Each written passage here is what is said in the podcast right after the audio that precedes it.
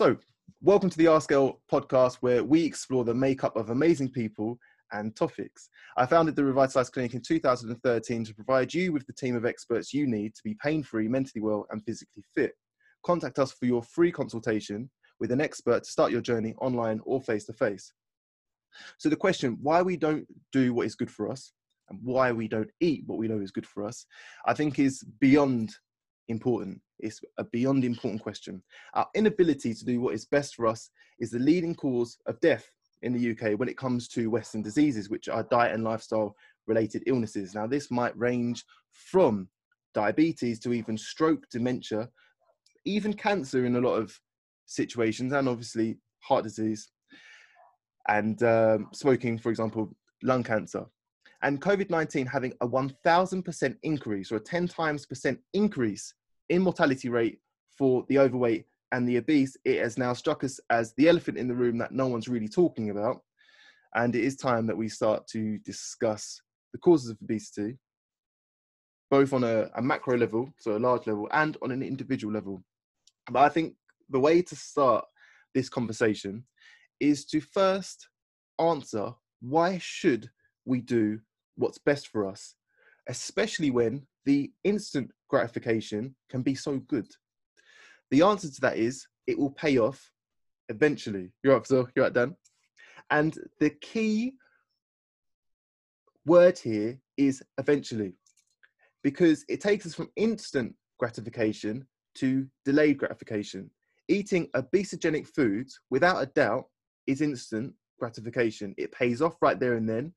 And the more instant, the better which is why we as a nation or in the developed world have moved from the origin of our meals being from the kitchen, maybe taking 20, 30 minutes to prepare, and then as well as that, historically, maybe even a daily half hour food shop to now maybe an hour weekly food shop. So it started in the kitchen to now the restaurant.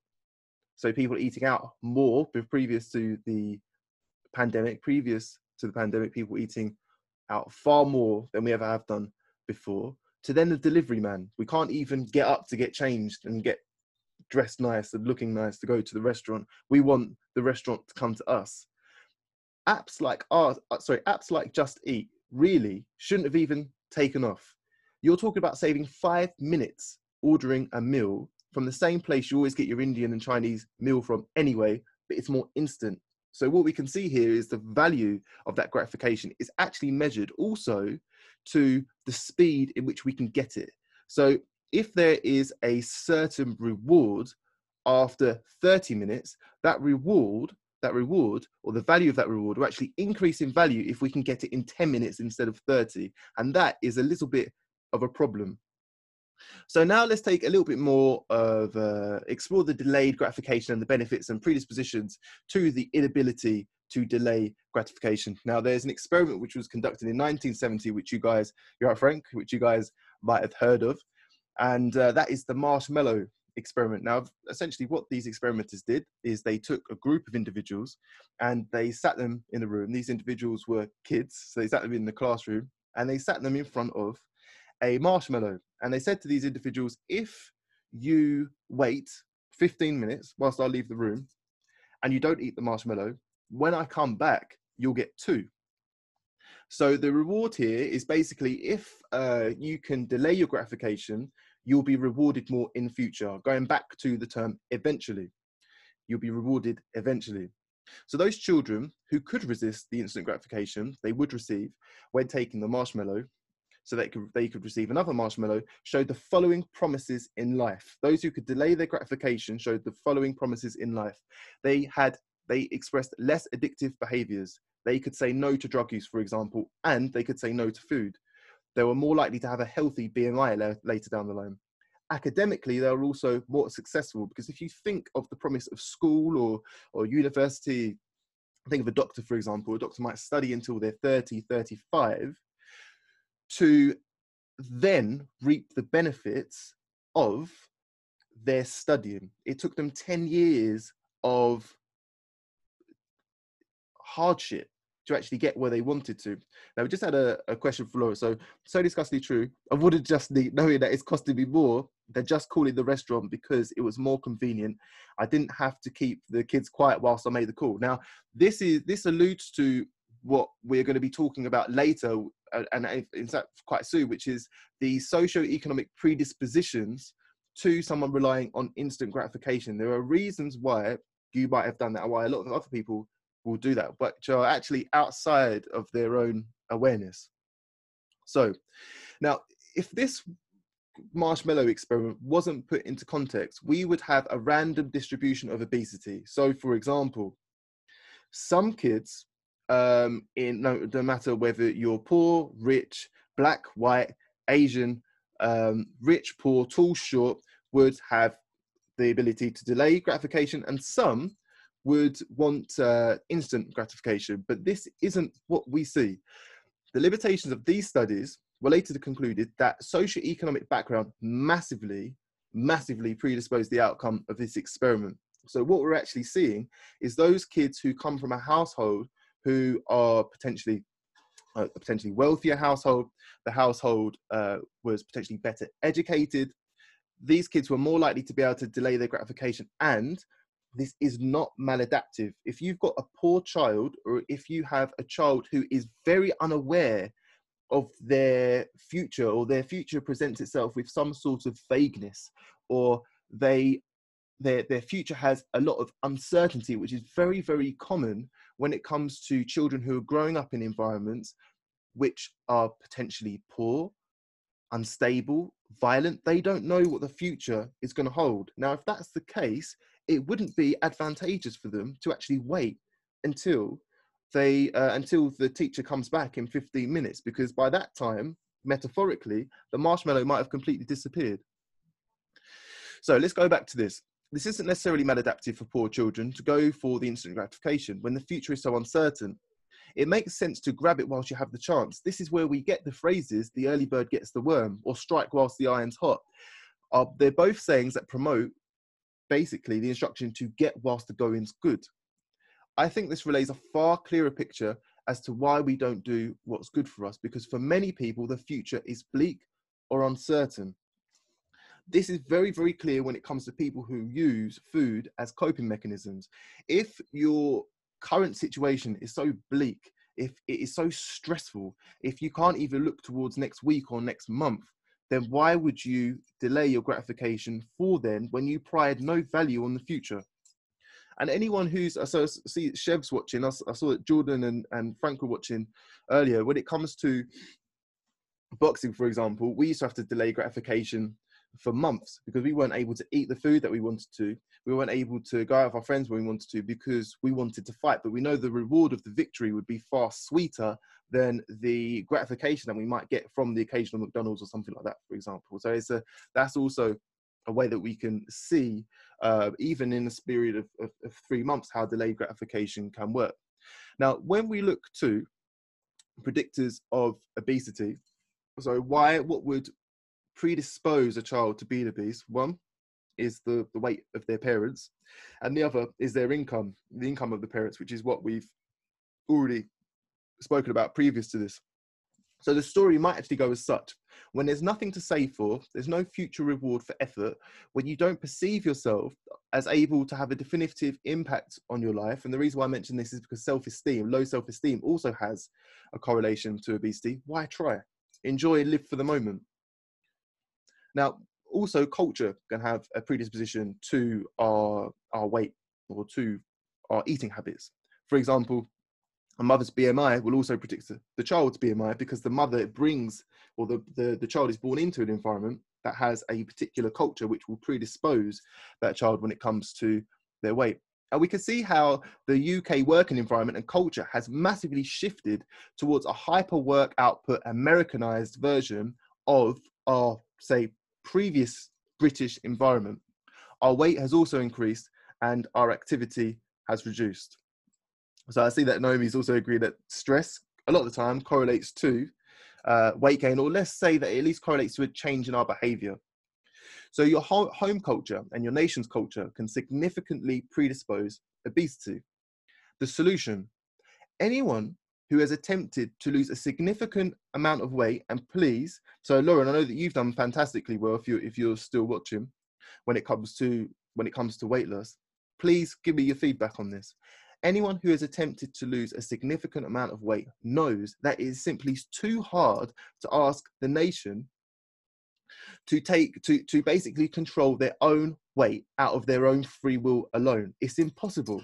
I would say that the difficulty that I see a lot of individuals have or experience when it comes to their weight loss is far harder than A levels. I saw kids turn up to school in an environment, kids who weren't even trying that hard, and they'll still get the A levels they needed to, for example, get into university. But when it comes to weight loss, especially when you're trying to lose uh, a significant amount of weight on your own, it's far harder to do so. So if you can't expect the nation to achieve a certain amount of A levels by the time they're 17, 18, I don't really understand how you can expect the nation to get down to a healthy weight on their own accord.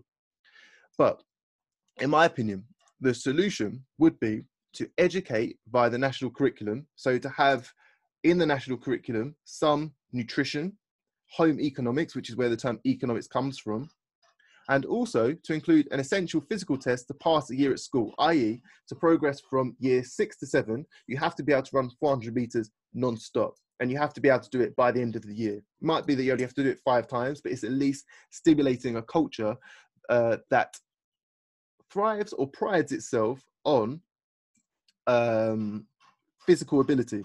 So Lauren just said, uh, thank you for the research to watches because you have the knowledge, you know what to do, what you should do. Um, future in healthcare, you want to create no problem at all. So what we're going to do is uh, I'll keep your question there, Lauren, and when it comes to the end, I'll explain on a on a I'll expand a little bit more on the few topics that I've got at the end or the few answers that I've got at the end. So the other is to nationally, in my opinion, there needs to be a continued implementation of a fast food and sugar tax money is a great incentive and to spend more money is also a good negative incentive. So if you have to spend more money to get your kick hopefully and i need to see the, the data on this but hopefully we can then see that people are less likely to eat food that's bad for them. But for those who are looking to lose weight and empower yourselves kudos to you. I have some help. We offer online personal training and nutritional services so please message me if you need some help and I'll book you in for free consultation. But for now, we need to reverse the predispositions that I've previously mentioned. The first is dedicate yourself to an exercise regime that you look forward to. Start small and grow. It is not offensive. It is not shame. You do not shame yourself when you accept that we are individuals who a lot of the time have very little self control. And sometimes, a lot of the time, in fact, we need to do things in baby steps. It is not shameful to admit that. I, for one, admit that. When it comes to, for example, I've just started running, I did not thrash myself over 5K and expect myself to get a certain time. I was like, I'm just going to go outside for 30 minutes. I'm just going to run as far as is comfortable for me. Baby steps. It might be for you guys that you start off by saying, look, I'm not the biggest fan of veg, but I've seen Joe Wicks or I've seen Jamie Oliver and they come up with these nice recipes that look pretty good. I've never tried veg like that before. Let me try and eat it. Or, for example, I'm just going to dedicate one day a week where I make my own dessert and I'm not going to rely on the sweet cupboard. Or I'm going to spend this food shop and I'm not going to make sure I'm going to make sure that I do not go down this aisle because I know where the sweet food is. Now, what you'll find is that once you get one victory, the second will come a lot easier. So you start small and grow because even from a subconscious perspective, uh, or the sub, when we look at the, the, the neurophysiology of that, you get a, a little burst of a feel good hormone, be it dopamine or, or most of the time it'll be dopamine when it comes to behavior and reward. So what that means is you can then start to build a relationship with yourself where you can achieve something very small. You get a dopamine kick, and that dopamine kick will then be the reward for the next time you do it, and you can grow from there. That's the reason why exercise can be quite addictive there's no actual uh, reason for running apart from just to physically exhaust yourself and to burn calories, etc. But the reason why it becomes so addictive is because we have that ingrained uh, response to exercise from an evolutionary perspective, which is that if I exert myself, I'm going to have to exert myself evolutionary to evolutionary wise to get food or to find a mate. Therefore, I want a physiological kickback where I'm rewarded by that. So that's why uh, we have that relationship with exercise eventually, but it takes time to, to build that. Secondly, is educate yourself on nutrition via our blog, for example, and other online websites. When it comes to the invention of the internet, the internet should have revolutionized the amount of knowledge that we have. But unfortunately, for a lot of people, it hasn't. For a lot of people, it means that they can catch up on people that they've never met before. They can view reality TV, etc. Blah blah blah. Really, when you've got this much information at the tips of your fingers, you really, really should be making advantage of this. Educate yourself on nutrition, educate yourself on mental health as well. Take care of yourself mentality. We provide counseling and life coaching. So if you need help, feel free to book in a free consultation. But it is essential that we start to treat ourselves like someone who is of value without relying on food to do so. Get rid of the sweets cupboard. Reward yourself with something that's other than food. Respect yourself and start to look at them, look in the mirror and say that you value yourself and you're going to treat yourself as someone that you value, rather than some, rather than, I don't know, you being almost non-existent and that you're just living in the moment the whole time. Try and take care of yourself.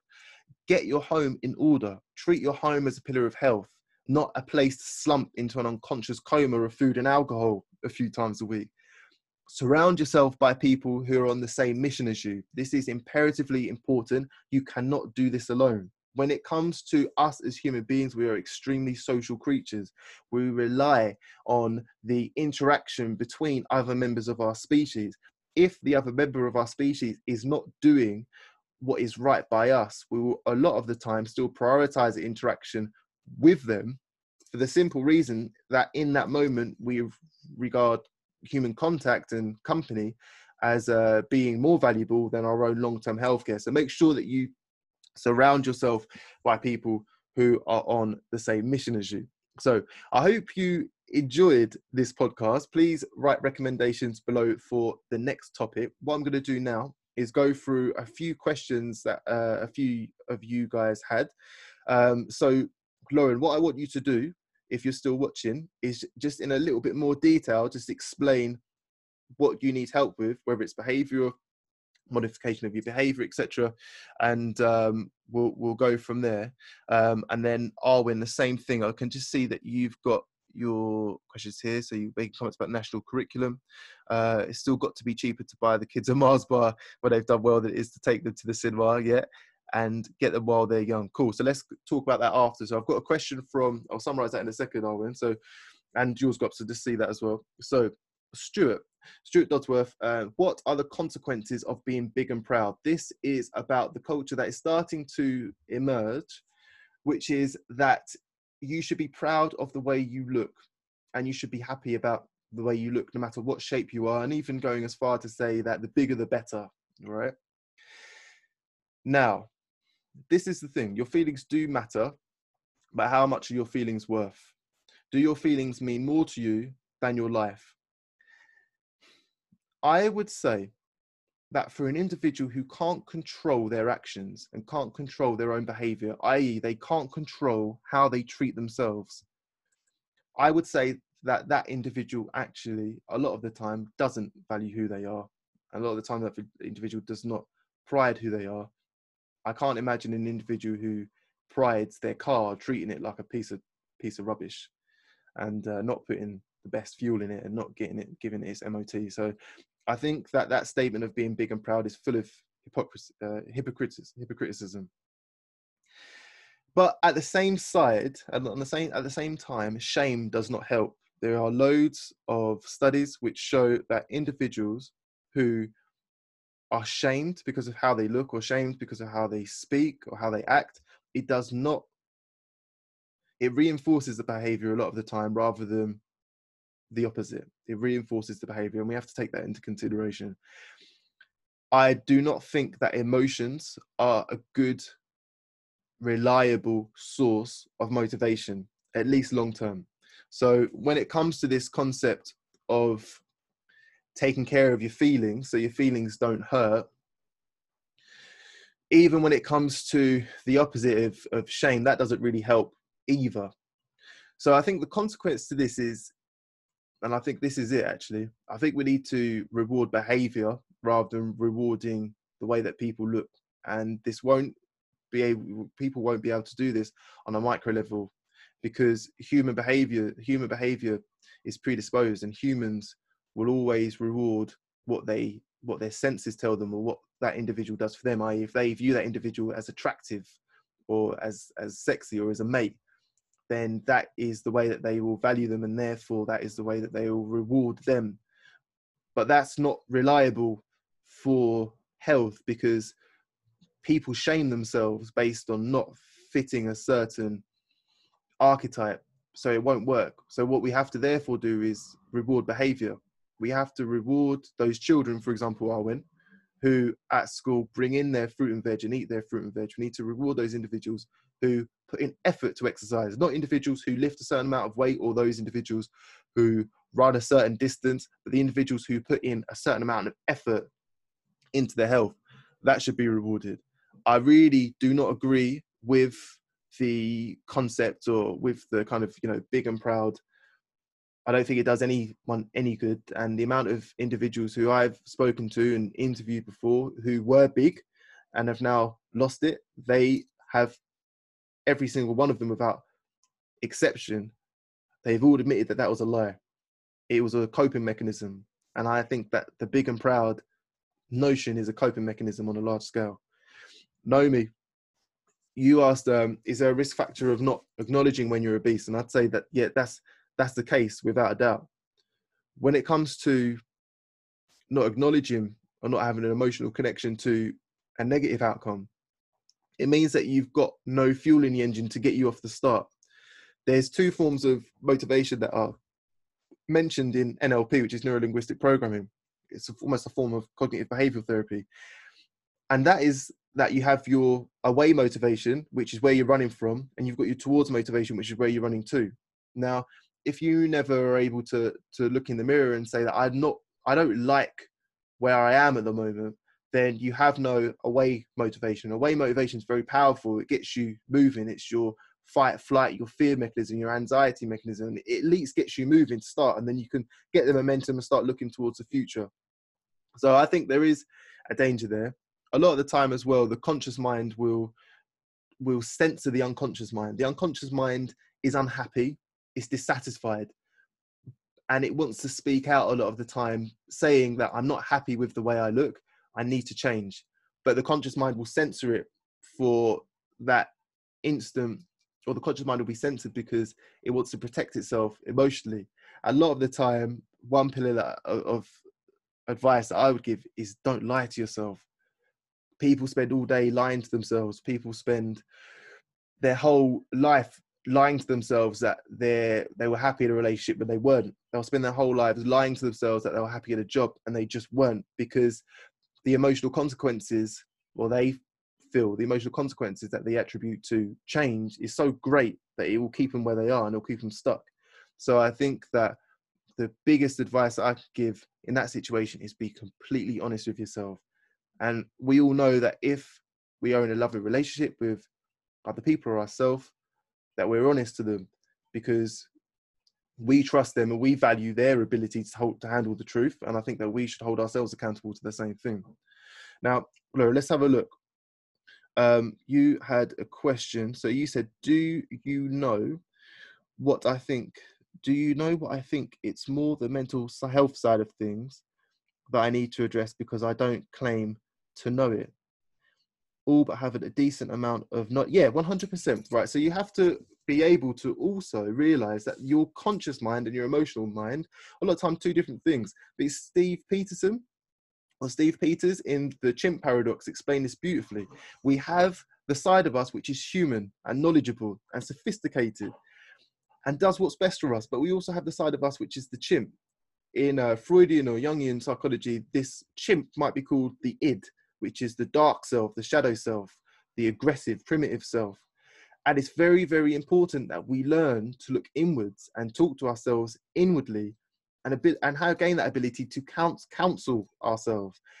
Uh, Steve Peters in the chimp paradox says that if you put that chimp in a cage and tell it to shut up, it will get louder and louder and louder until it will just break you. And the conscious mind has to listen and it could even break the conscious mind. I think that we need, need to take time to learn to counsel ourselves and speak to ourselves on an honest level.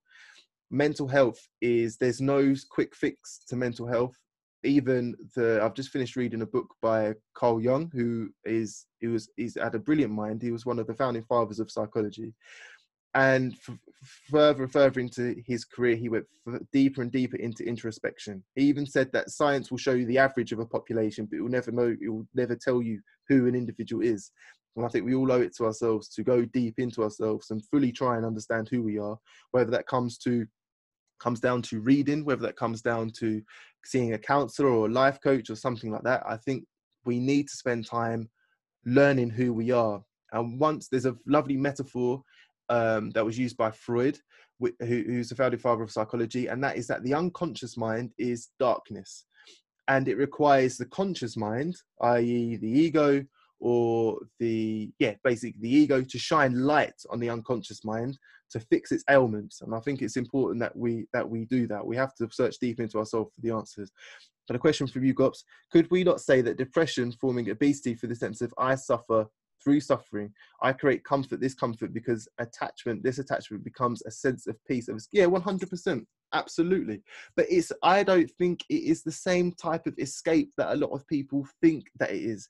A lot of people think that bad behavior or, or, or behavior that doesn't serve us well is an escape from our current situation. But i'd say that you're going deeper into your unconscious self by doing so. It will be the equivalent of you doing something that you regret or doing something wrong and you're crying and your mother gives you a big hug and tells you everything is going to be okay. You are not conscious and you are not able at that point in time. If essentially you are going to a locus outside of your control to subdue you.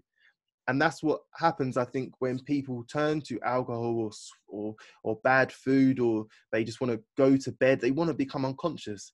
So I completely understand, but I, I what, what you're saying, Gops, but I would say that the I comes from I would uh, I would interpret I as being greater than the unconscious stupor that a lot of people put themselves into. So I'd say that it is important to realize I and and to know thyself before you actually try and abandon it in in ego death or in uh, going higher than the I. Because I think that what this is the way that I will describe it now.